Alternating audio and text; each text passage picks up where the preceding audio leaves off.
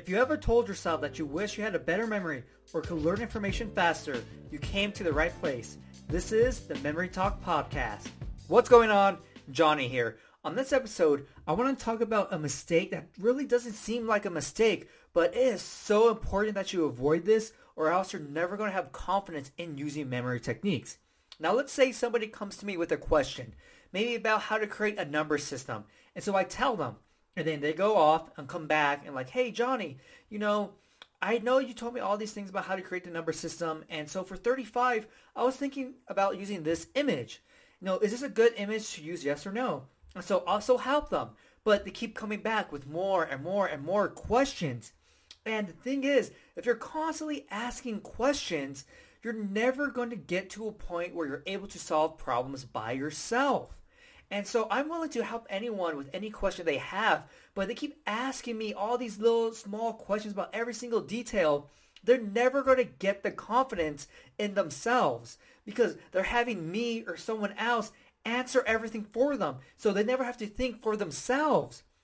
And that's something you do not want to do. Yes, it's okay to ask a question to get some guidance, you know, general guidance, but to ask questions on every single thing that you're doing, no, there's really no way for you to figure out what's going to work for you or not.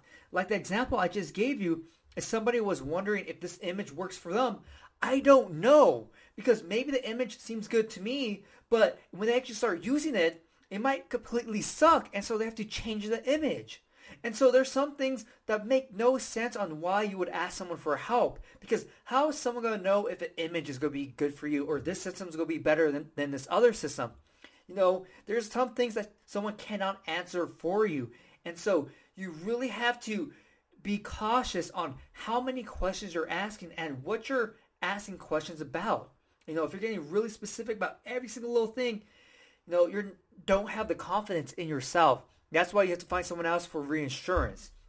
And so ask questions when you need them. But most of the time, you might have to struggle a little bit to figure out what's going to work for you or to find the answer to your question, which is perfectly fine and is something that you need to do because you want to be able to build the skill of problem solving. And the only way to do that is to find an answer for yourself and not keep relying on somebody to answer every single question that you come up with.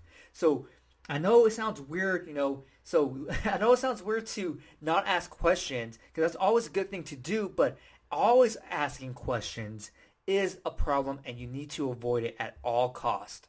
If you want to learn more memory techniques, get your free memory program. A link is going to be in the episode description and the podcast description.